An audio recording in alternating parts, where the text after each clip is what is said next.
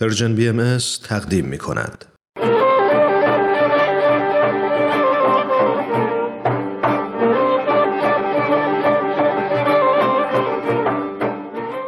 کووید نامه 19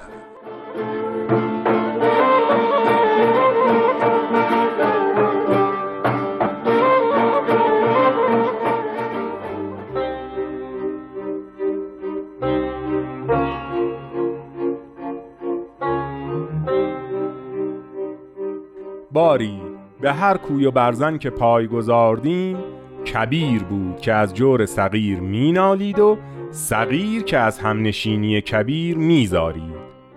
پلید صغیر گاهی دست نوازشی برین می‌کشید و به اتباعش میسپرد و وقتی چشم عطوفتی بر آن میانداخت و گذر می‌کرد. من خسته رمیده دل که گمان برده بودم این بلا به ناگهان برود و خلقی بیاسایند در خفا میزیستم و دلخوش به خیش بودم و گاه به بیرون شدم و خوراکی بخریدم شب هنگام در بستر آرام آرمیده بودم و به خود گفتم این تا کی؟ هجر دوستان به جایی و فراغ سفر به جایی و دوری بزم و جشن و سور و شادی و شادکامی به جایی دیگر فشار گذاردند و من سرگردان که تا کی تحمل توان کرد و هیچ نگفت و روز را به شب رسانید. از غذا صبح بهجت افزا و خورشید آتش افزا افکار جانگزا به انقضا داد و خیال توهمزا و گمان غم افزا به بهجت و اشرت و شادی گرایید. گلرخی از یاران که آرزش آرزوی قمر بود و رخش نشان خورشید پیامی فرستاد که چندی است که دوستان گرد هم نیامدند و یاران انجمن نگشتند.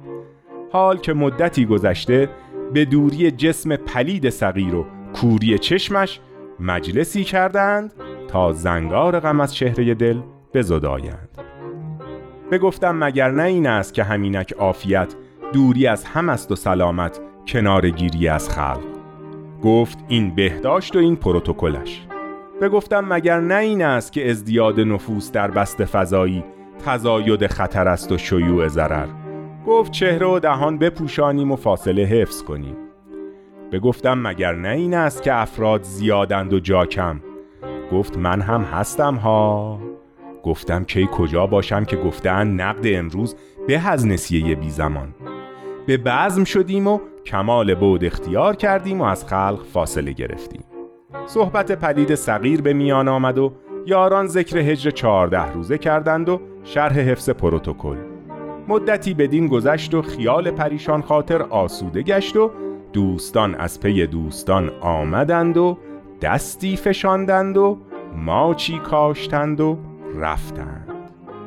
شبی خوش بود و یاران جمع و دوستان مجتمع و تنگی دل بدو باری لبخندان و دلشاد به منزل شدم و در سرای گشودم و دستی بشستم و روی آب کشیدم و به اتاق شدم و هیکلی بی حیا و پیکری بی پروا و چشمانی دریده و چهرهی ورمالیده بدیدم که بر تخت بنشسته و تبسمی بی شرم حوالم می کند گفتم کیستی؟ گفت پلید صغیرم خانی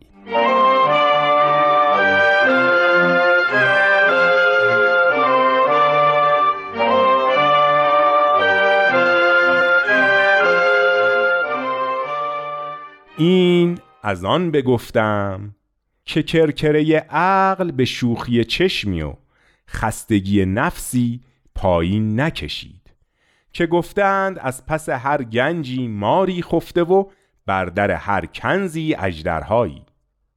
به آنی منتظر تا غفلتی آیدت و به کام کشدت.